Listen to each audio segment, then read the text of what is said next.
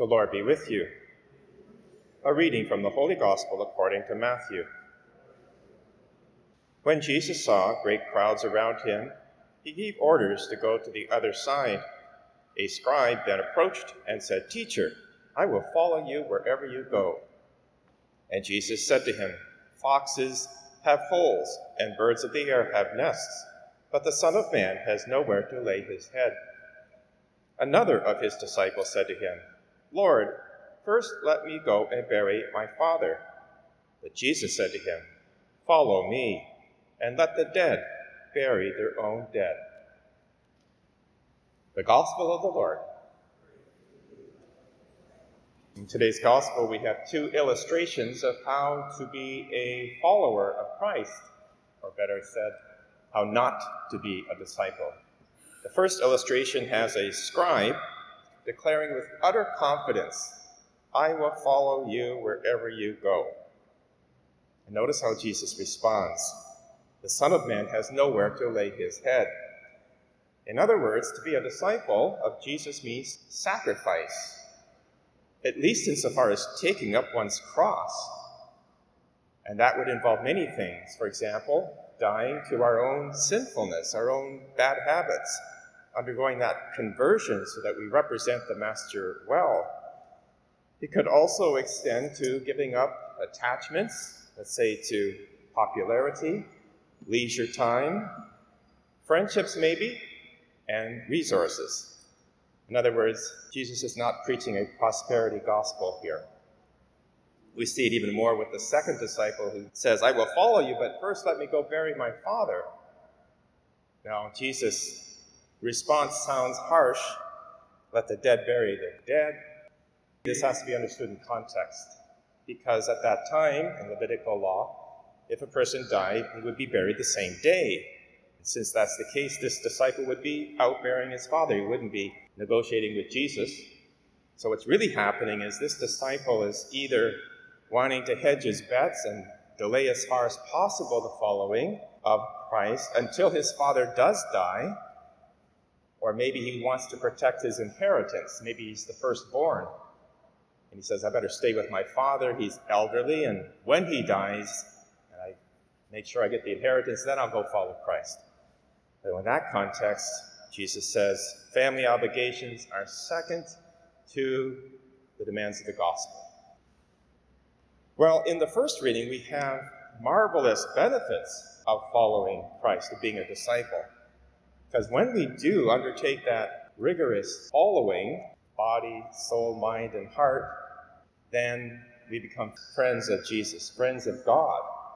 And when that happens, God can reveal his inner secrets, his heart to his disciples, because they are his representatives. We find this in the first reading with Genesis chapter 18. And Abraham is following the voice that called him to leave his pagan background.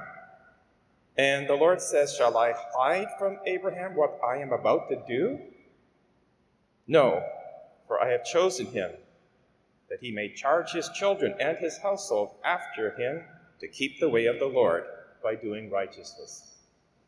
Now, in this particular case, this is the three visitors who visit Abraham and the one, which is the Lord, stays with Abraham. The other two, which are angels, go to Sodom and Gomorrah because they're going to judge what's happening over there. But notice that God is going to reveal what's going to happen in Sodom and Gomorrah to his friend Abraham. Because Abraham has counted the cost, he has detached from his pagan background, and he's radically following the Lord. We find this in many other places in the Old Testament as well. For example, in the book of Genesis, we have God declaring his inner thoughts to Noah about the coming flood. And it's the same principle. Shall I hide what I'm going to do from my friend Noah? No. He reveals the plans. Well, because God has revealed his plans for Abraham, Abraham now, because he's a disciple of God, he's following, and he's a friend of God, undertakes this wonderful prayer, intercession, because he knows that his nephew, Lot, is living in the vicinity of Sodom and Gomorrah. And he knows that these angels are about to judge that place and utterly destroy it because of their sins. So now, Abraham, because he has an intimate relationship, God is his friend, he's going to pray with boldness. He's not just going to pray, he's going to bargain God all the way down from 50 righteous to 10. Suppose 10 are found there. The Lord answered, For the sake of the 10, I will not destroy it. There's another advantage of being a follower to intercede for those that we love. There's a marvelous statement in the letter of James, chapter 5. The prayers of a righteous person are powerful in their effects. Here again is the principle. And that's why we're called to holiness, because our prayers become more efficacious to the extent that we have given over our lives to Christ. We have another example of this in the book of Job. The last chapter has God speaking to the three friends who were giving advice to Job. God said to them, You did not represent me very well. And the implication was they were going to be punished severely. What does God say to the three friends? Go to my servant, Job, and have him pray for you.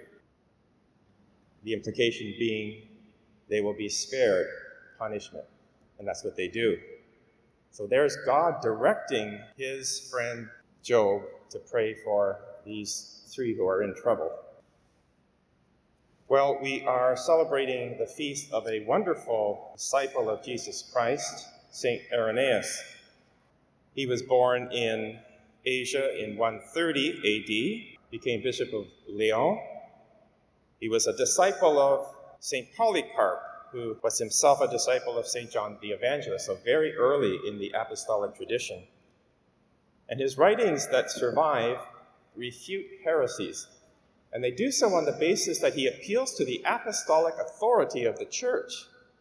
So this is way, way back that he writes this. Let me quote a couple of passages from this wonderful saint in his book Against Heresies.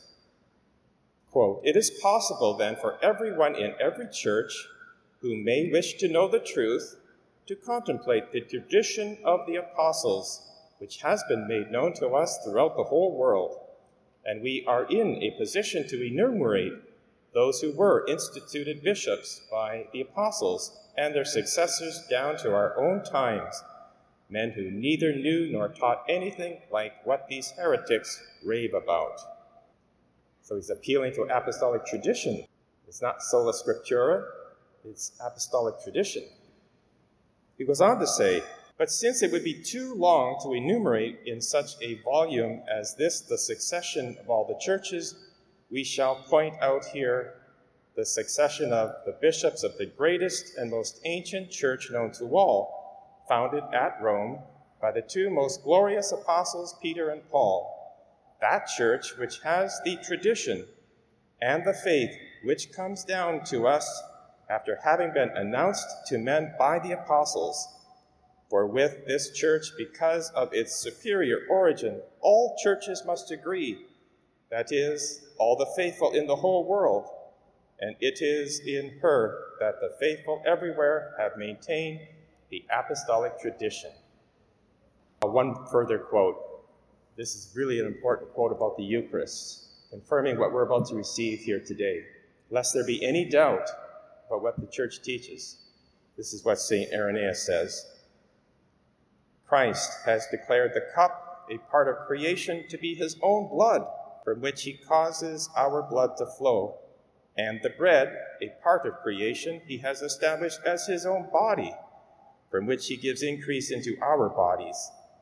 When therefore the mixed cup and the baked bread receives the word of God and becomes the Eucharist, the body of Christ and from these the substance of our flesh is increased and supported. How can they say that the flesh is not capable of receiving the gift of God, which is eternal life? Flesh which is nourished by the body and blood of the Lord and is, in fact, a member of Him.